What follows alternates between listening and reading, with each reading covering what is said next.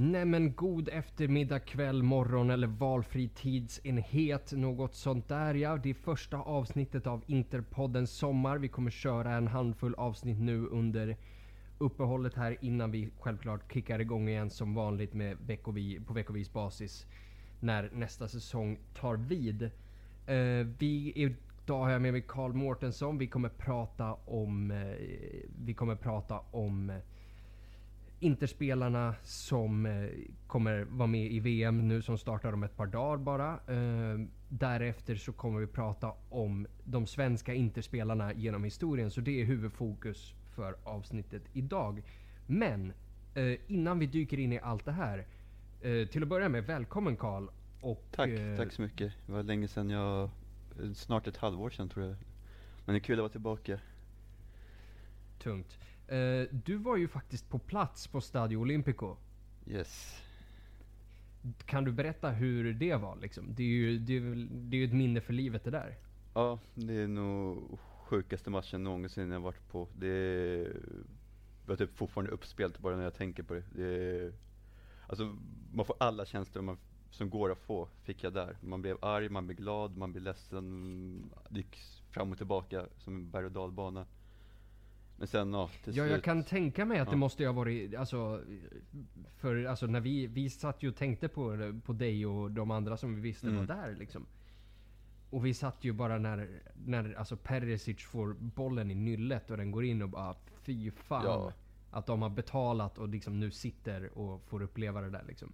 Ja men varje jävla moment var ju som en evighet. Eh, det började med 1-0, sen eh, just den här VAR-sekvensen vi firar ju som fan när de gjorde 1-1 men ska man vänta en minut och den minuten kändes som ja, fem timmar ungefär.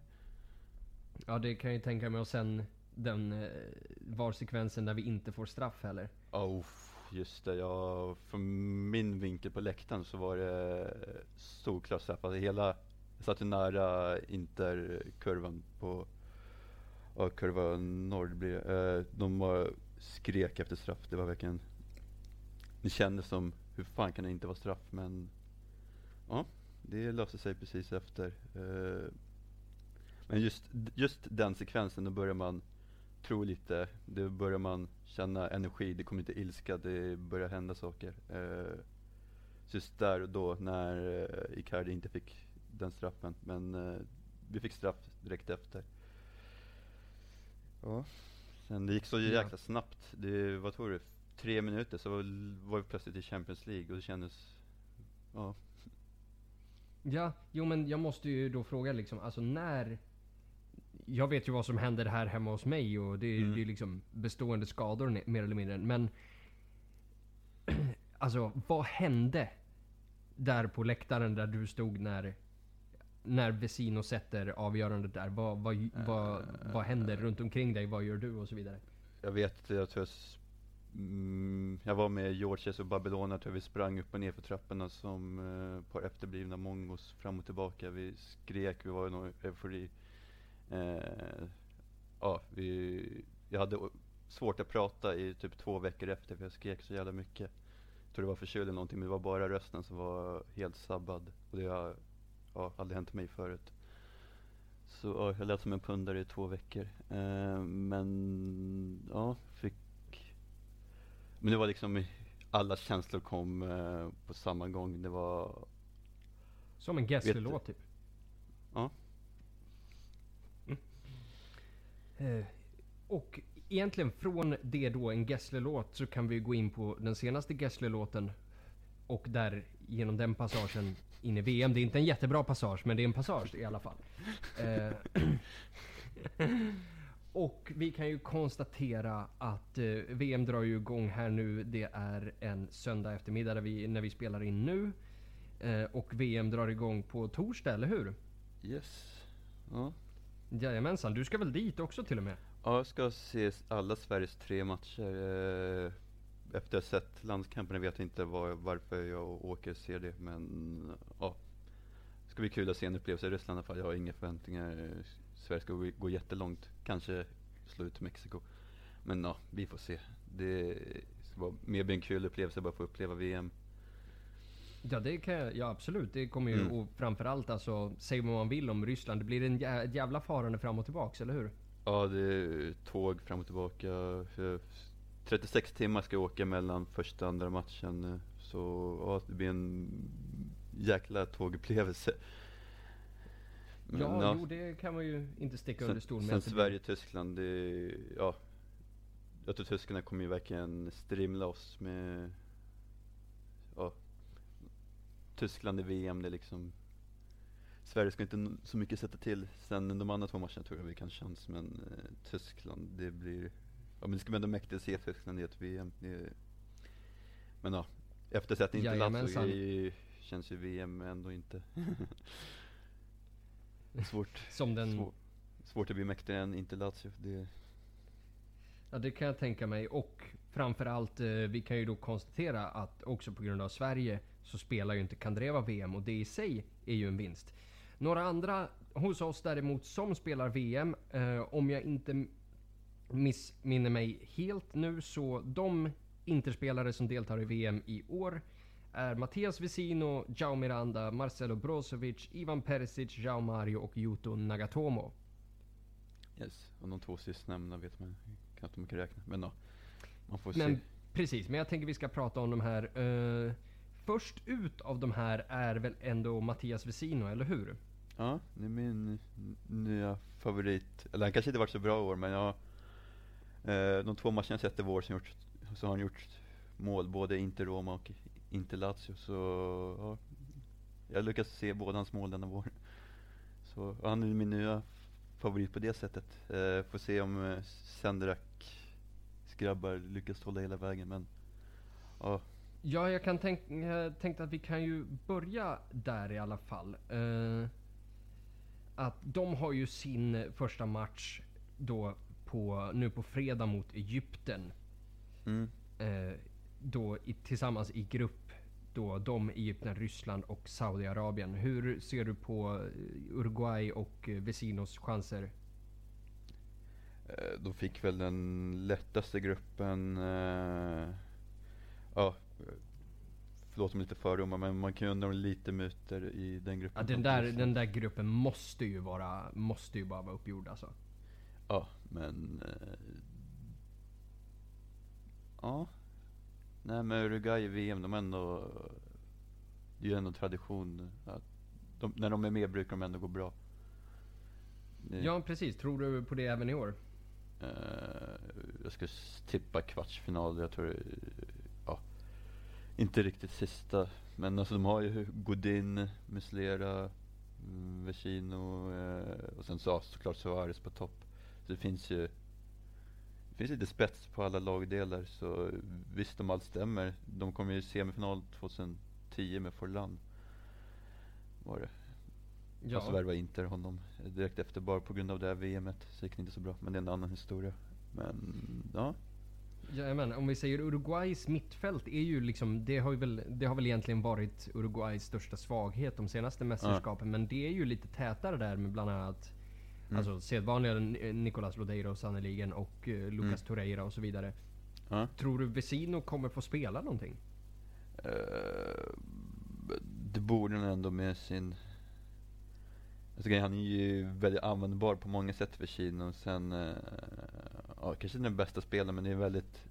Han passar i många taktiker tror jag med sin eh, löpstyrka och eh, ja, litet kraftpaket än också. Så jag är svårt att... Han och Torreira tillsammans och försöka ha lite kreativ, kreativitet framför så blir det nog bra. Jajamän, så, så du tror ändå att de, att de går vidare från gruppen som grupp 1 då? Eh, ja, men möjligtvis beror på Salah-formen om han lyckas hitta tillbaka till sin form eh, efter Champions League-finalen. Men eh, ja. Ja, men jag tror Uruguay är ganska säkra så får Egypten och Ryssland slåss om andra platsen tror jag. Jajamän. Uh, därefter även samma dag så har vi en till interspelare i spel då. Eh, Portugal möter Spanien i sin första match och Mm. Väntas väl få få spela Yes. antar jag. Så vi kan ju bara hoppas med hela Ja. vårt hjärta att Portugal åker på så jävla mycket stryk. För de här uttalandena som Jao Mario har gjort. Ja, Det är ju vedervärdigt. För er som, för er som har missat så så menar ju han på att han absolut inte vill komma tillbaka till, till Inter och att Serie A inte passar honom och bla bla bla bla bla och en jävla massa vilket vi pratade om i, i vilket vi har pratat om i podden under säsongen också att både han och Kondogbe har ju verkligen visat att, visat att de har inte modet och de har inte psyket för att klara av en ordentlig storklubb. Men att säga sådana där grejer när du fortfarande är kontrakterad med en klubb är ju... Alltså det är chockerande. jäkligt korkat. Eh, men ja. Samtidigt man kan ju, ja man vill ju att det ska gå helvete samtidigt man kan ju hoppas att han kanske lyckas köra något skitmål och höja sitt värde för jag har svårt att se hur man ska få han sålt i sommar. Vem vill, vem vill köpa honom? Det är inte så att han varit bra och helt okej i West Ham men det är inte så att han har blomstrat marknaden helt. Nej, verkligen inte. Sen i landslaget här, deras, eh, deras eh, träningslandskamp här så gjorde han ju ett otroligt mål. Men eh, Ja, jag har inte sett det. Ja, det, det var riktigt vackert och någonting som han aldrig lyckades med hos oss. nej, Hur, snarare otroliga missar. ja, precis. Eh, vad, men om vi säger Jao Mario och Portugals chanser. Eh, ja, eh, även där lite som Uruguay. Det, ja, de går vidare från gruppen men det ska ju, det är fortfarande det är svårt att än eh, kvartsfinal tror jag. Även om de vann EM senast men eh, Det var ju en väldigt speciell EM-kampanj de hade där. Alltså de, ja, de vann väl inte... De vann väl inte Nej, en enda match på, på ordinarie tid, eller hur? nej men det, det ska nog mycket till. Eh, Cristiano Ronaldo är i sin all ära men eh, nej, jag har svårt att se Portugal gå jättelångt i detta mästerskap men gå vidare från gruppen måste de göra. Iran och Marocko med, det måste de göra. Men Ja. hur, men hur de ska eh, klara Spanien och Brasilien och de, nej. Nej, det kan ju bli lite småkämpigt. Med, speciellt med Andrés Eh, Silva på topp. Ja, jo, precis. Alltså, Det blir inga mål framåt. Va? Vad snackar du för skit? Han är ju bättre än Icardi. Har du inte lyssnat på vad alla Milan-fans säger? förlåt, förlåt. Herregud alltså, vad fan håller du på med Karl?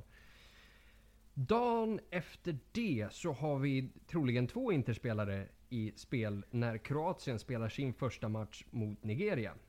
Mm.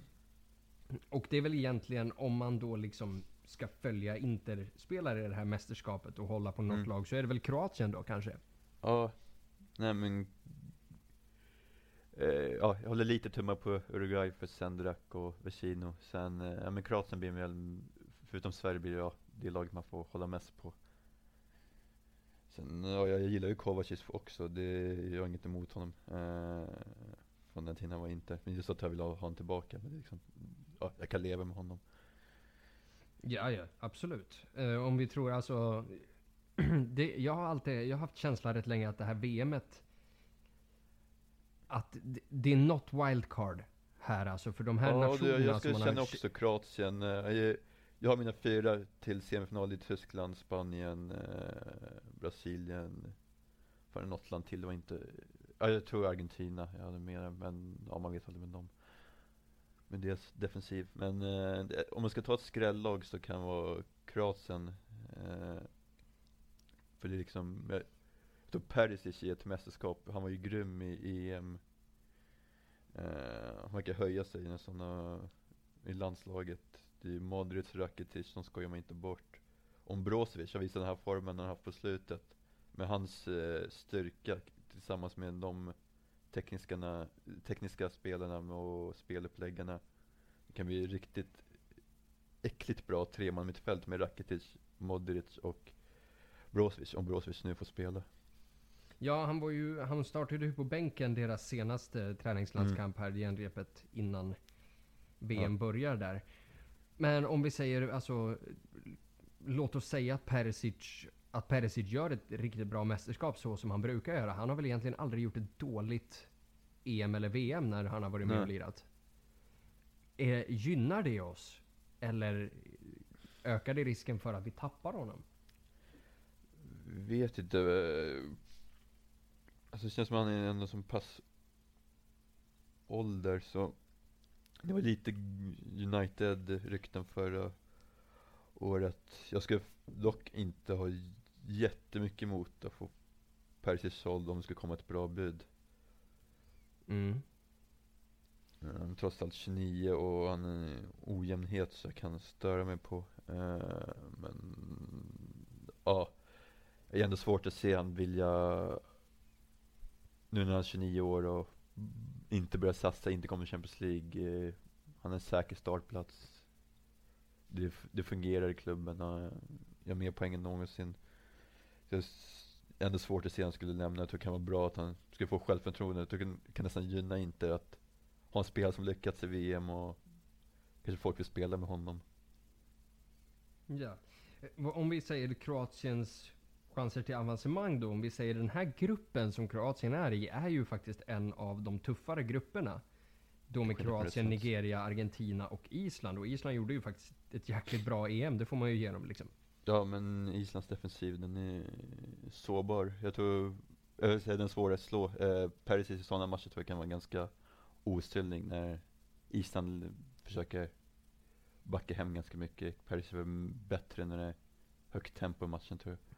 Mm. Men till exempel mot Argentina så jag Perisic kommer eh, med deras defensiv och hur mycket Argentina satsar framåt jag Perisic kommer vara riktigt jobbig mot Argentina. Men mot Island kommer han vara lite mer osynlig tror jag. Om vi säger, om vi pratar lite om Argentina där som har, som har nobbat Mauro Icardi typ gång på Mm. gång på gång på gång. Vad har du, alltså, vad har du för känslor inför dem? Alltså, ska vi, man har ju traditionellt sett som Intersupporter alltid haft liksom Liksom ett litet Ja. rum med hjärtat för, Argen, för det argentinska landslaget i och Ja, med, man är, den, i och med överrepresentationen av Mm. argentinare i Inter. Men i, i år står vi helt utan Interspelare i Argentina och faktiskt en av Argentinas absolut bästa forwards har blivit petad för allt annat än sportsliga skäl. Så Mm. hur, hur ska man ställa sig till Argentina i år? Eh, jag hoppas det går helt åt helvete åt dem och, de kommer sist i gruppen. ja, det vore ju, det vore ju fantastiskt. Framförallt med de, med de nyheterna som, som det ryktas om, eh, om San, Pau, Yes. San Pauli nu. Där han har trampat ner i metoo-träsket och gjort lite saker som man absolut inte bör göra.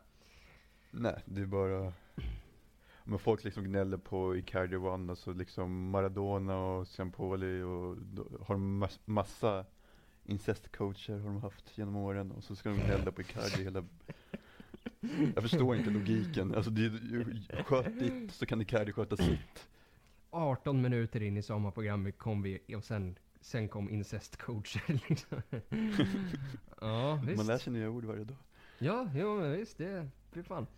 Eh, Samtidigt är det skönt att Icardi inte är med i VM, det är liksom eh, Han ska Ja, det är ju man fortfarande eh, Om han hade varit med i truppen då hade liksom han ändå inte fått spela för Messi håller på att gråta och, "Jag inte min plats Sen, eh, ja Då får han vila upp sig istället, eh, haft lite han har inte haft problem med knät men liksom, det ska vilas upp och eh, du ska bli bättre. Så han ska vara redo när säsongen startar. Så är Ja, bara han kommer kan in fokusera på först- inte för fullt. precis första dagen från försäsongen. Och även han och då, ska vi, då kan vi passa på att nämna Lautaro Martinez också som Mm. faktiskt har varit uttagen i, i Argentinas trupp under träningslandskamperna innan, Ja. innan den slutgiltiga truppen spikades där han då inte kom med. Och då får vi ju våra argentinska, det argentinska anfallsparet som jag tar för givet att Ja. vi ska spela med framöver får vi ju från dag ett på försäsongslägret. Och det där kan ju inte, det där kan ju inte vara något annat än positivt för oss. Ja, men skönt att slippa se Samuel Långe starta första matchen. Som är en årlig tradition. Ja men precis. Han har kontrakt till Samuel. 2020 faktiskt, sommaren. Så vi får se nästa ah, säsong jag också. tror fasiken att det var ett köp... Alltså hans lån till Teneriffa tror jag blev ett köptvång om, om de gick upp i La Liga och det gjorde de väl om jag inte, vill, eh, om jag inte missminner mig helt. Ingen aning. Men, ja. ja vi fick säkert Det märker vi väl under försäsongen i annat fall om, eh, om han står där med nyrakad skalle som vanligt liksom. Det är alltid intressant. Vem har vi mer? Eh, Francesco Bardi Ja. som alltid kommer. Ja, Francesco Bardi. ja, den nye Buffon som är typ 28 nu. Ehm, men om vi håller oss kvar lite vid, vid Kroatien där, för jag vill ändå prata lite om Brozovic med tanke på den med tanke på den säsongen som han gjorde, i alla fall vårsäsongen. Ja. Eh, en utköpsklausul i hans kontrakt på 50 mille. Eh, om Just han just fortsätter i landslaget så som han, så som han höll på och dominerade i Serie A. Det där Mm. är ju det där är ju ett underpris för honom i sådana fall. Ja. Ja, spelaren som han gjorde på slutet, det, ja, då rycker han ganska snabbt. Samtidigt, man vet ju Brozovic kan ju ramla när som helst. Man vet ju, det känns gång på gång man hyllat Brozovic och sen blir man sviken mm, direkt efter. Fast kan inte det här som vi har sett den här säsongen vara vara en annorlunda grej? För vi har aldrig sett honom vara så här bra, så här länge. Nej. Men det känns som att han har, ja, formen här för stanna känns det som nu. Vi får se. Eh, men ja, 50 miljoner det, ja, det räcker att han gör ett hyfsat VM och Kroatien går till åttondelsfinal så tror jag att eh, den prislappen med hans han har så många register i sitt spel med jag nämner som en stark spelare. I Kroatien blir han ju en stark, men han är fortfarande en... Han kan ju slå väldigt träffsäkra 40 meters passningar i djupled på foten. Det finns få som kan bryta mönster i Inter. Han är ju den som, ja, vad ska jag säga, kan bryta mest mönster. Han kan eh, vinnarskalle, kan lite skillnad. Så när Brozovic verkar ner i sin zone, då är det en fantastisk spelare och 50 miljoner det är ett riktigt underpris. När, om Tro, tro, formen fortsätter. tror du, alltså i och med att han har varit bänkad en del i landslaget nu under, eh, under träningslandskamperna, tror du att han kommer få någon speltid i under VM? Väldigt svårt att säga. Det kan Det kan ju också vara att de vill vila truppen. Man vet ju aldrig sånt där. Det är väldigt svårt att säga men en, Ja, någon match måste han starta. Det är jag helt säker på. Ja, och egentligen sista Kroatien-frågan då som jag har egentligen. Mm.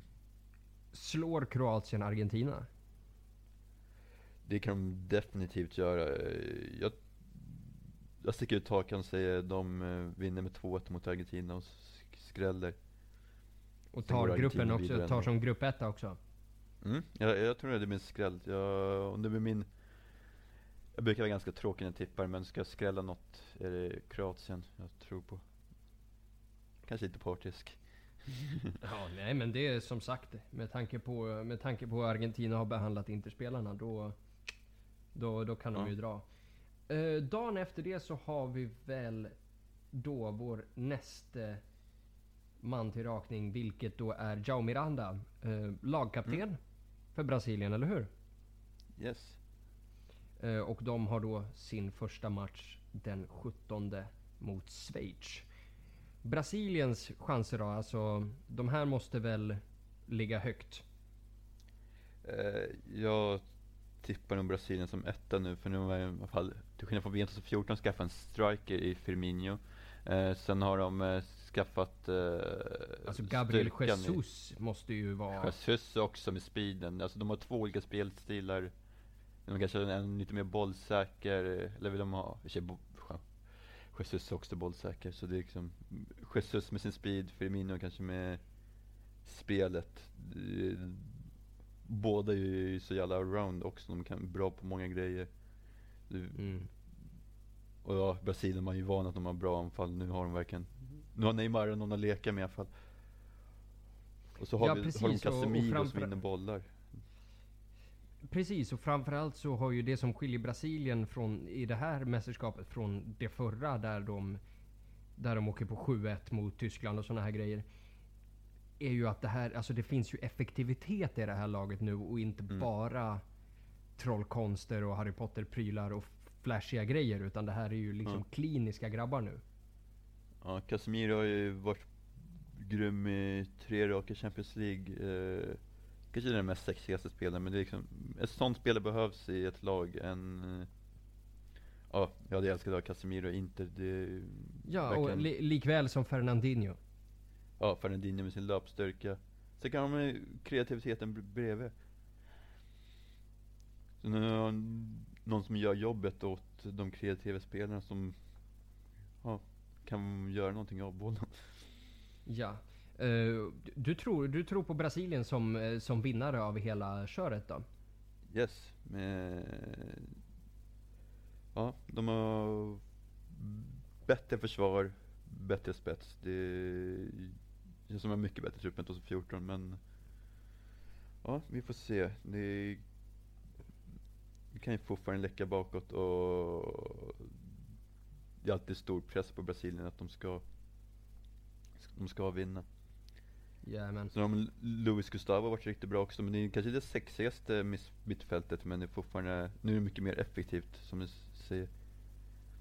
Precis, precis. Uh, och den sista interspelaren som vi vet ju i all ärlighet inte hur länge till han är en interspelare. Men Yuto Nagatomo möter eh, Colombia i sin första match den 19.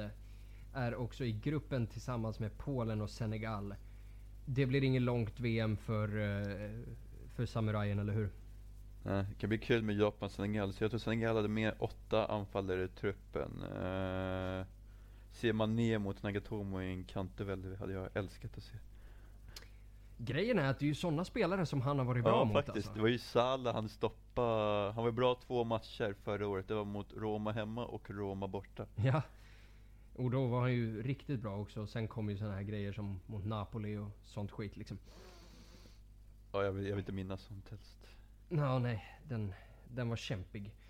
Eh, jag tänker att vi ska gå vidare där och det, det vi pratade om, om Miranda där är ju rätt intressant i och med faktumet att eh, vi, att vi har haft interspelare i en VM-final varje år sedan 1982. Och eh, jag tänkte faktiskt att vi ska ta och gå igenom det där och prata lite, lite om dem. Så vi börjar ju där då för många, många, många, många, många, många år sedan. Och sorry till er som, eh, som kände er att ni blev gamla nu. Men hur som helst. Eh, 1982 så har inte hela två spelare i VM-final. Vet du på rak arm vilka? Och nu har jag listan så, ja, Bergomi och eh, Oriali, men eh, ja. Ja, då blir det ju lite lättare om man har listan framför sig, eller hur? Jo. Det tenderar ju ofta att bli det. Eh, alltså då Italien mot Västtyskland. Eh, I Spanien. Som ändå en final som slutade 3-1. Eh, då med Giuseppe Bergomi och Gabriele Oriali. Därefter, alltså då 86, så har vi då Karl-Heinz Rummenigge. Tysken som, eh, vad heter det? Eh, förlorade 3-2 mot, eh, mot tjackpundaren Maradonas Argentina. Som tog Ja. hem segern i Mexiko. Eh, året VM efter det, 1990, så är Västtyskland i final igen. Västtyskland har alltså tre finaler i rad. Det är mäktigt. Ganska mäktigt. Och den tredje så vinner de ju då faktiskt. Och då har Inter hela tre spelare på plan då i eh, Andreas Brehme, Jürgen Klinsmann och Lothar Matthäus. Därefter kan vi följa upp 1994 med Nicola Berti som eh, vars Italien förlorar mot Brasilien i USA. Eh, därefter 1998, där har vi ju en, där har vi en ordentlig final då Interspelarna Ronaldo mot Juri Djorkaeff där Frankrike spöar Brasilien med 3-1 hemma i Paris. Så det där är ju säkert ett minne som många fransmän håller väldigt, väldigt högt ifall vi nu bryr oss om det. Eh, Ronaldo tar ju dock revansch Och VM efter 2002 eh, genom att då han vinner, han vinner skytteligan i VM då också, eller hur? Yes, det var, tror det sex mål. Men ja, hans frisyr kommer man ju alla ihåg. Precis, frisyren där är ju, är ju rent av legendarisk, får man ju säga. Eh, det kan ju... Ja, den, den står ju högt bland de fulaste frisyrerna som världen har beskådat, eller hur? Ja, eh, det finns ju en annan inte-spelare som vi ska näm- nämna snart, som kan konkurrera.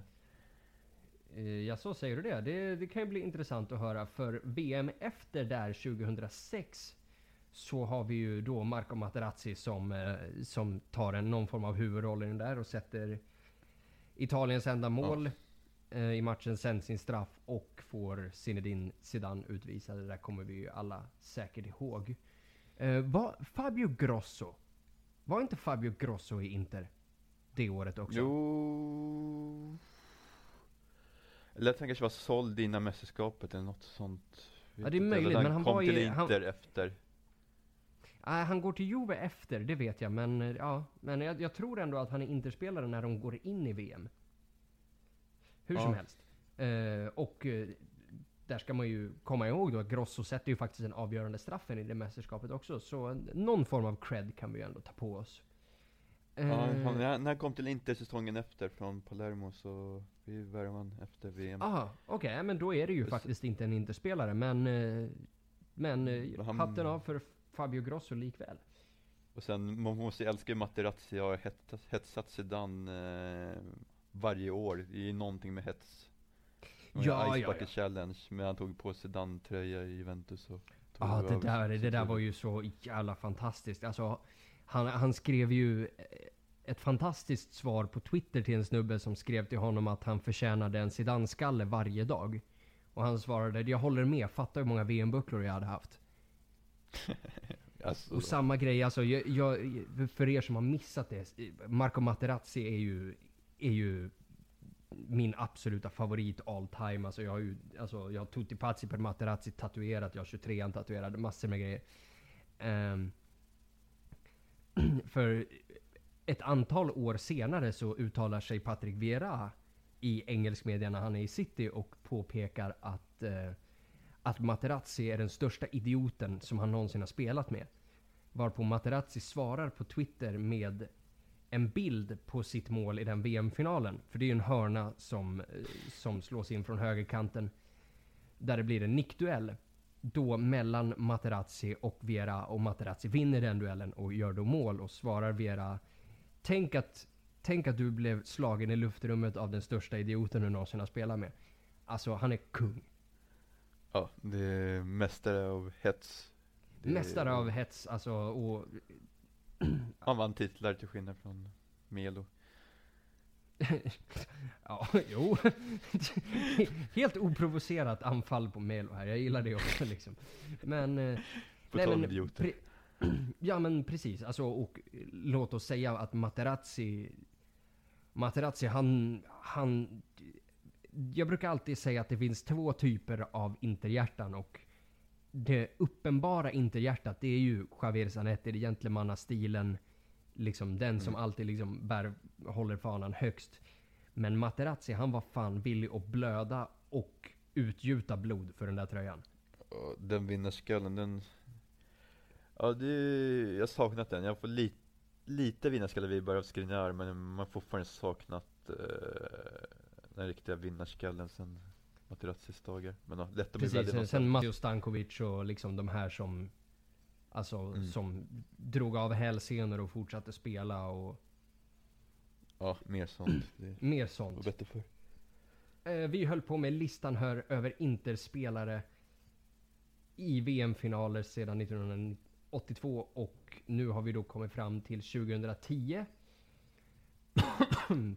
då vi har en Interspelare som representerar Inter i VM-finalen och det är då Wesley Schneider. Som förlorar VM-finalen men han borde väl satan mig ha haft en guldboll det året. Yes, det borde ha haft sin trippel och ja. Hade Robin satt friläget från Snyders 6 minuters pass hade ju Schneider varit den alla hade hyllat. Nu blir det Iniesta istället. Men ja, spelar man med Robin så på den tiden kan det, sånt hända. Ja, precis. Och alltså även Guldbollen det året går ju till Leo Messi och Snyder slog ut Messi. Mm. Slog, rätta mig om jag har fel, men slog inte Holland Argentina i det mästerskapet också? Ganska säker, men ja, jag har inte så bra minne från sådana mästerskap. Hur som Men, helst, han eh, gick, ju längre, han gick ju längre än Messi i alla turneringar det året. Yes. Eh, ja, Och det här är ju liksom Wesley Snyders storhetstid. Alltså, han, han, mm, jag ska inte säga att han bar Inter på sina axlar, men han var en högst bidragande faktor. Och för det Holland Mm. som spelade då, det laget ja bar de ska ju inte vara final. Holland ska ju inte vara final det året, men eh, Schneider lyckas vara fantastisk i mästerskapet, lyckas få dit dem. Precis, alltså det, det är ju mer eller mindre hela hans förtjänst. Det var verkligen, han pikade verkligen eh, den säsongen. Det var verkligen, allt stämde för honom. Sen ja, det är ju svårt, det, det är ju lätt att säga, ja Messi är bättre spelare. Ju- ja, alla höll ju med om det 2010, men fortfarande prestationen, det är ju prestationen Guldbollen går ut på. Precis, alltså det är väl ingen som argumenterar att, att Wesley Sneijder är bättre än Messi, men fortfarande, alltså numbers don't lie för fan. Eh, och den senaste VM-finalen då 2014, Rodrigo Palacio. Ja, Och där kom där- tillbaka med fyllda frisyrer. Ah, nu är jag med, nu är jag med på vem du menar. Det, det finns ju, ja, den är ju... Jag, jag har ju en, en väldigt, Palacio är en väldigt öm punkt. Jag tyckte verkligen väldigt mycket om honom, men ingen kan ju... Ja, jag ingen, där. Ingen kan ju säga något annat än att den där, den där jävla råttsvansen är ju, är ju horribel och det kommer från mig med stora feta jävla dreadlocks. Men hur som helst. Eh, och även Palacio i den finalen, han har ju ett läge att fan avgöra den där. Ja, han kunde bli ett hjälte, istället lobbade han över. Så han och Higuain blev, Higuain brukar bli syndabock i finaler, men eh, Palacio blev det också den finalen tyvärr. Jajamän, och då leder ju det oss tillbaka till det här mästerskapet då och då har vi någon chans att hålla den här streaken. Du argumenterar ju att vi har det i och med att Brasilien ska Med ta sig till final. Yes. Så ja, jag- jag tror Kroatien kan skrälla men inte semifinal längst. Även Uruguay kan gå till semi. Det finns ju lite skräll semifinal Uruguay. Men väldigt svårt att tro det. Då Suarez är inte lika het som förr känns det som. Samtidigt så Nej, det Cavani känns- har ju gjort en jäkligt bra säsong. Ja. Alltså det är ju jävligt bra lag men det är fortfarande hela vägen som ska nås.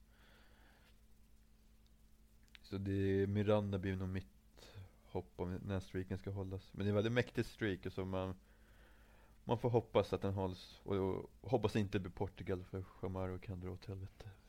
Ja, och eh, Japan där behöver vi inte nämna så överdrivet mycket heller. Nej men, ja, det är ingen känsla för Japan, ingen känsla för Nagatomo nu. Det, Nagatomo kommer bli, han kommer försvinna nu. Så det, Ja, jo men eh, allting pekar väl på det och efter sju år så kan det ju kanske vara dags också.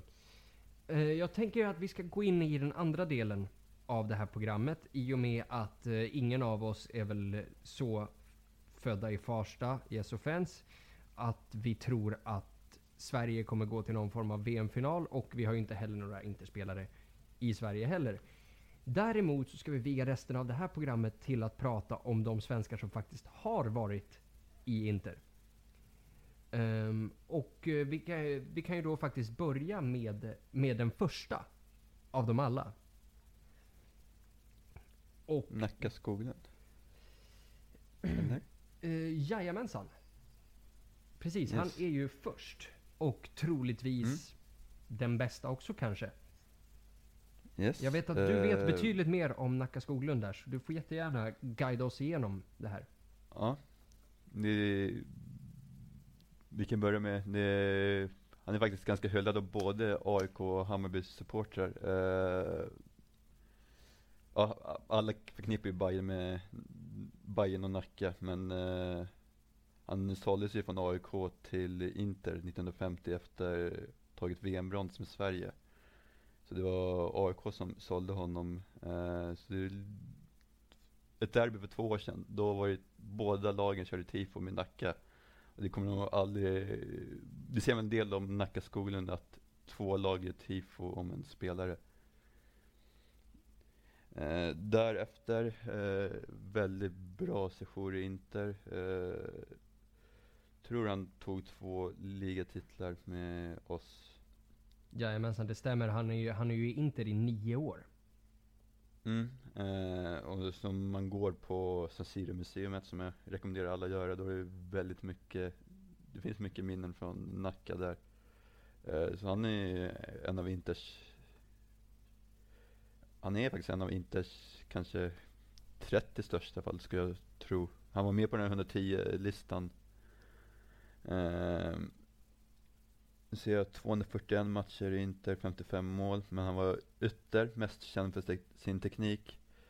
Sen 1958 eh, tog Sverige till eh, final, vilket är en jäkla stor bedrift. Mm, min farfar, han var på plats då. Eh, och frågar du min farfar så säger jag, jag frågade bara en blind fråga för två år sedan, då sa han, jag frågade vem är den bästa spelaren i världen du har sett på plats genom tiderna? Och han har sett ganska mycket, han var fotbollsintresserad, han är 87 bast nu, så han har ju kollat fotboll hela sitt liv. Då sa han Nacka Skoglund för med sin fantastiska teknik. Han kunde saker med boll som ingen annan kan. Eh, tyvärr finns ju väldigt lite dokumenterat från den tiden, så man vill ju se lite mer hur var han som spelare. Men det var verkligen en fantastisk teknik och eh, det är verkligen inte självklart vem som vart eh, bästa svensken i Inter. Eh, Zlatan, kanske då, han kanske inte lika älskad idag som bland Inter-supportrar. I, I historieböckerna är ju Nacka kanske mer älskad eftersom ja, Zlatan gjorde ju sina smutsiga övergångar och allt sånt. Precis, och, och, skog, Men, och, och Nacka har ju också, som sagt, nio år i Inter. Två titlar mm. 1953 och 1954. 57 mål på 246 matcher för klubben. Mm. Men ja, oh. som sagt, min, min, farfar han tycker verkligen, det är inget snack, Nackaskogen var så mycket bättre än Zlatan. Nej. Men det är och det svårt för oss att säga. Vi... Det, är, det, är ju liksom, det är ju ett VM där Pelé spelar också. Ja, det, han tyckte ju Nackaskogen var bättre än Pelé. Och nu, där och Kanske det är just uh, den finalen man såg i Nackaskogen flera matcher. Uh, så det, ja.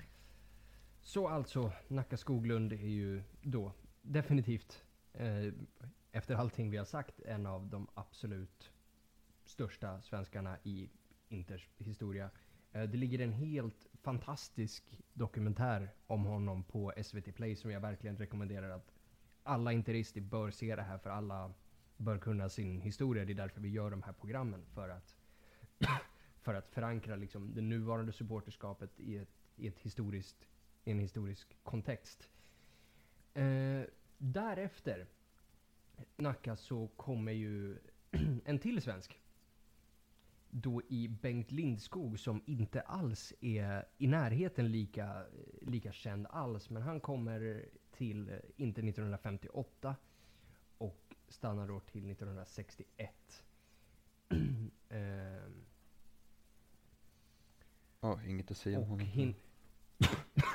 Nej, som sagt, eh, det är en ganska... Det finns inte mycket dokumenterat om Bengt Lindskog alls.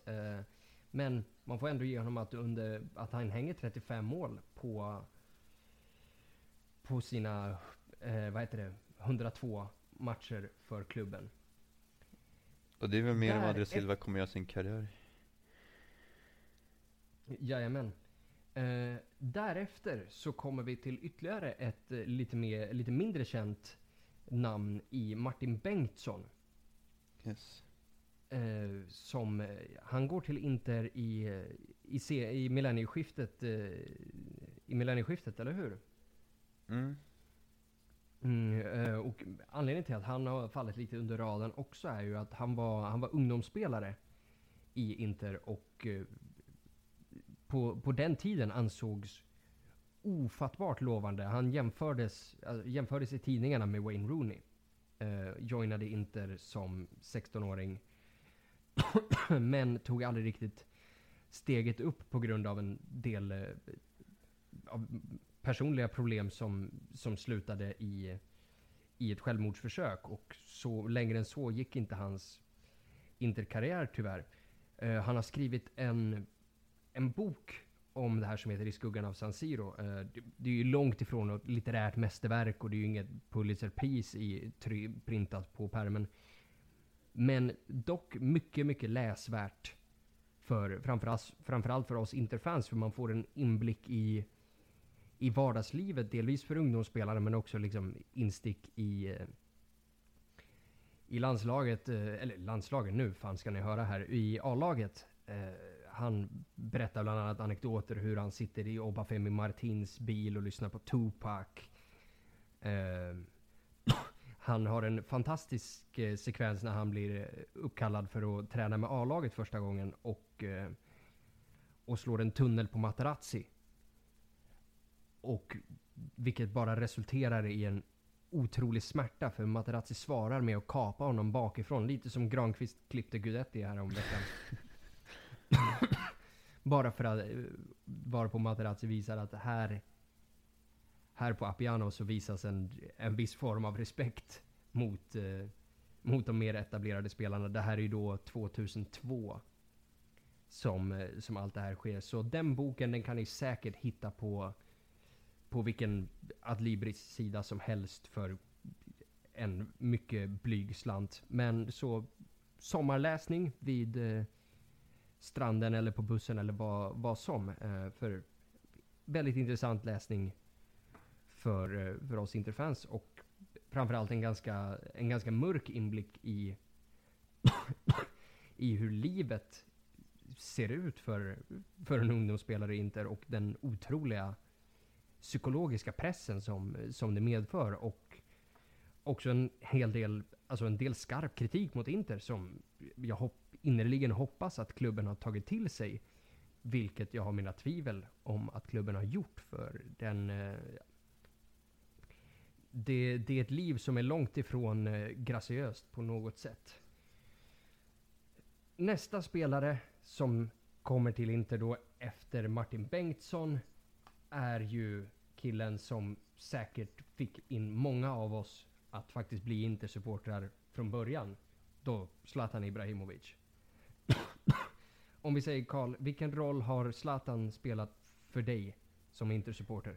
Eh, ja, man betyder faktiskt, ja, jag är ärlig nu, han betyder väldigt mycket där och då. Det var mycket, han gav mycket kärlek när han spelade. Det var verkligen, vad ska Zlatan göra denna match? Det var, man kollade mycket på Zlatan. Det var, när Zlatan spelade, han får ju fokuset på sig på, på ett annat sätt. Vilket eh, men nu i efterhand kanske ingen spelare jag... Alltså jag Zlatan, jag älskar honom som spelare. Det är inget snack om det. Men kanske inte, som inte supporter, kanske inte jättemycket respekt för Zlatan. Med tanke på hur han lämnar och byter klubb varannan dag. Uh. Framförallt hur han, hur han kom tillbaks och liksom... Alltså vi tryckte ändå, vi tryckte liksom banderoller till liksom och välkomnade hans kids när de föddes och grejer och sen går han till Milan och huschar oss. Mm. Nej alltså, men det... Bro. Ja, men eh, 2007-2008 den säsongen när han eh, haft en väldigt bra säsong. Skadad två månader på slutet och det är inte Parma sista matchen och byts in och verkligen helt magisk. Och gör två mål. Ja, Varav en av dem är en klack och grejer. Ja, det, ja, han har gjort mycket för Inter men uh, han har också gett oss en av fotbollsvärldens bästa affärer någonsin med 50 miljoner och ett H. Nu facit ja. hand tackar man inte nej till det. Nej, nej verkligen inte. Alltså, det, är, det är ju tack vare Zlatan som vi har den här trippen. Alltså det, mm. det kan man ju inte sticka under stol med. Alltså, det är ju otroligt, otroligt bra Marco Branca och Lelo Reali som, eh, som vi har gett ordentligt med skit därefter. Men det där kan man ju inte, man kan ju inte neka till att den affären spikade in trippen för oss. Det hade inte hänt annars. Uh, hur många år är det Zlatan gör inte? Han gör tre år, tre. eller hur? Ja. Tre år? Eller är det två bara? Nej, det är tre. Det är tre. Så vann han skytteligan sista säsongen med, när klacken mot, eh, vad var det? Atalanta eller Sampdoria? Jag kommer Ja, ihåg, men- förlåt. Det är den klacken jag tänker på. Ja. När Parma var när. Stankovic ber på sidlinjen och gråter och Mike Holmberg springer på stängslet. Det var ju så mäktigt att se de klippen. Det måste jag rekommendera att göra. Se, se om uh, highlights från den matchen, inte Parma. Det väcker väldigt mycket minnen med den sista matchen 2007-2008. Det var 2008-2009 de vann skytteligan och gav oss massa miljoner.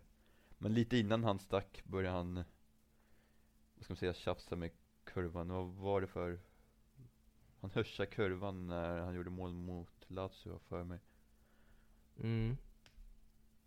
Men ja, det, det var inga jättedispyter. Eh, men han kunde ju komma, han kunde få vara respekterad om man bara sket i gå till Milan och hyrsa oss liksom. Och kysste klubbmärket i Barcelona första dagen, sånt är jag också svårt för. Nej, Ja, men- fast det spelar det egentligen någon större roll så, så här i Nej. retrospekt liksom? Nej, men det, ja, håller han högt. Men, eh, ja. Jajamensan. Är det något mer vi behöver få in på Zlatan? Hur många skytteliga-titlar tog han egentligen? Eh, en, det var sista säsongen och jag tror de slog Milito som hade 24 mål då i Genoa. Och Zlatan hade 25, jag är ganska säker på. Men han tog ju ingen mer skytteligatitel. Men det var, det var den säsongen han började få igång sitt målskytte ordentligt. Började göra mer enkla mål. Eh, jajamän. Eh, och ja, alltså det är ju ligatitlar varje... Alltså det är ju 100% ligatitlar i Inter för Zlatan. Mm. Om jag inte med. Ja men precis, det är det ju. Alltså det är ju våra, de vackra, stora... Alltså storhets, den moderna storhetstiden får man ju lov att kalla det. Eh, efter Zlatan däremot så har vi ju en kille till. Också från Malmö. Goran Slavkovski och ja. Kom faktiskt till Inter 2005 ser jag. Eh, sen kom faktiskt lite innan Zlatan. Han hade fyra år i Inter. Det var utlånad väldigt mycket i och för sig också så det är svårt att säga hur många år man Precis, hade. och de, åren, de första åren där är ju som, som ungdomsspelare också.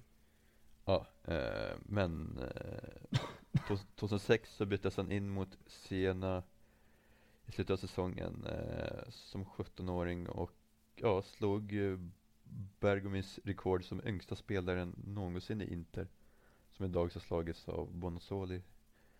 Eh, så det är synd att, Är det, är det Bergum- alltså spelare på plan eller som målskytt då? Jag spelade på plan var det, eh, målskytt, han har inte gjort något mål i Inter. Han har bara spelat en match. Det är ju sju minuter mot Siena verkar, verkar det som. Mm.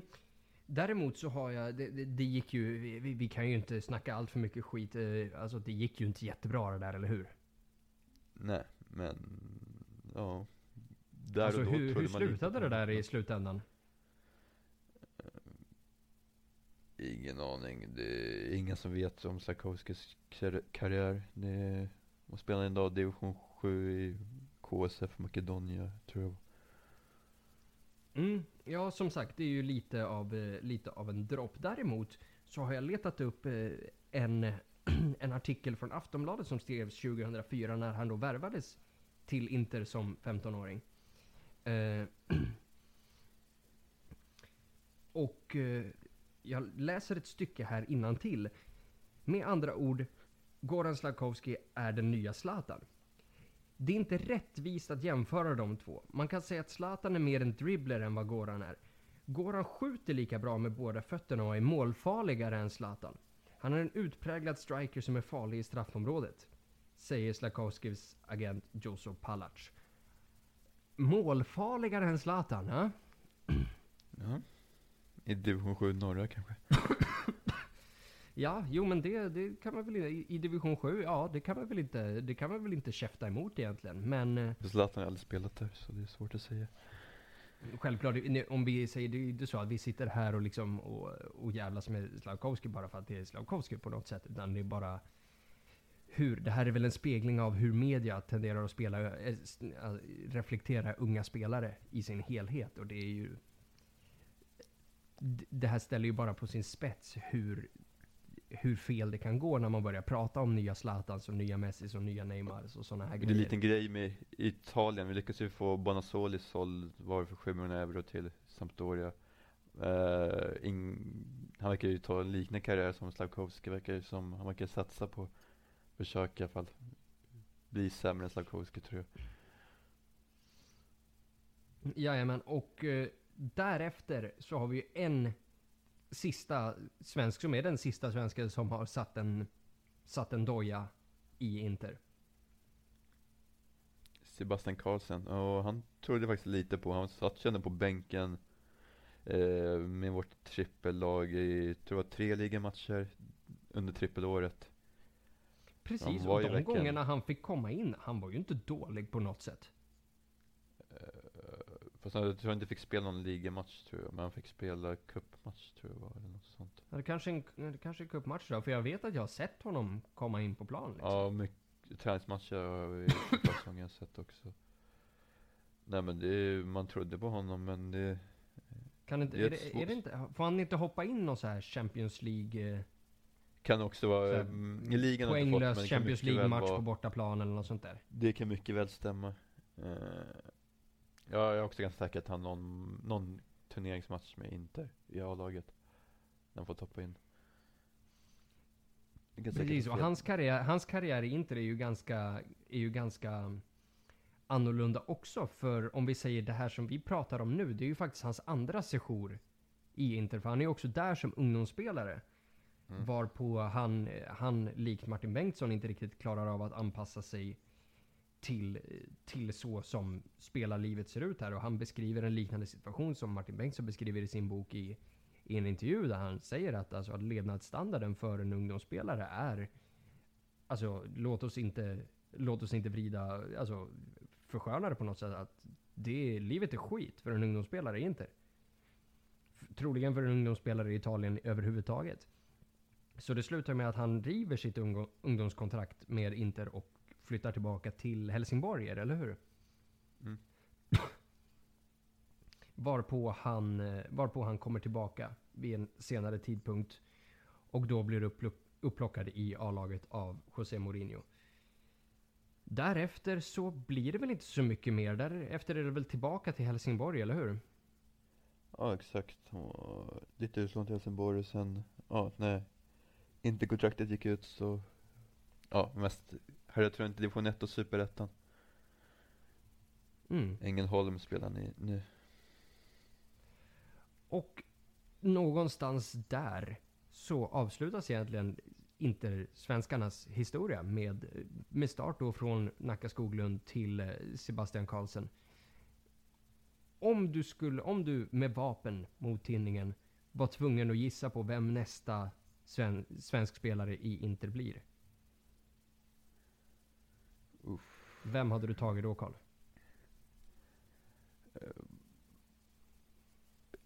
Emil Forsberg, fast jag tror inte det kommer hända, men det är väl den enda som har potential att spela i Inter.